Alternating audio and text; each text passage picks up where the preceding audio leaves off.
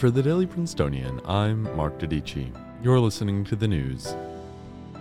Yesterday, students protested on campus, the State Department restricted Chinese nationals in media, and the Taliban announced that they might continue attacks. It's Tuesday, March 3rd. The State Department announced that it would limit the number of Chinese nationals that Chinese state media entities could have in the United States, putting the number at 100 Chinese citizens for the five groups. Currently, the organizations employ a total of 160 Chinese nationals.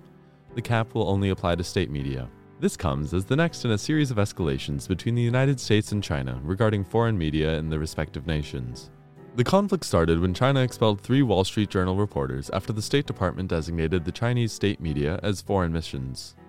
A spokesperson for the Taliban announced yesterday that the extremist group would continue attacks if the 5,000 prisoners promised in a peace deal signed Saturday are not returned.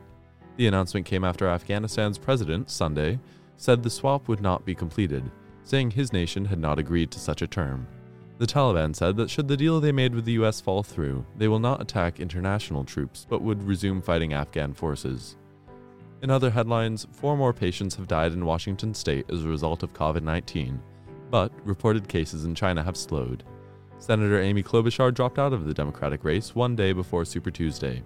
She, along with former Mayor Pete Buttigieg and former Congressman Beto O'Rourke, endorsed former Vice President Joe Biden yesterday evening.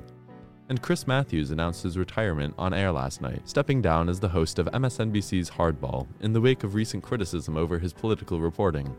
On campus, around 40 community members gathered on Frist's North Lawn to protest continued violence in New Delhi, India, in the wake of Islamophobic policies put into place last December. Riots in the nation's capital focused against Muslim communities have resulted in nearly 40 deaths and nearly 300 people injured.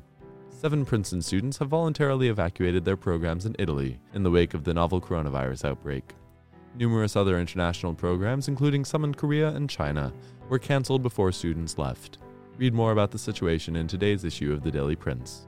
Today, you can look for rain in the afternoon and through the night with temperatures starting in the upper 40s in an overcast morning before climbing to the upper 50s in the early evening.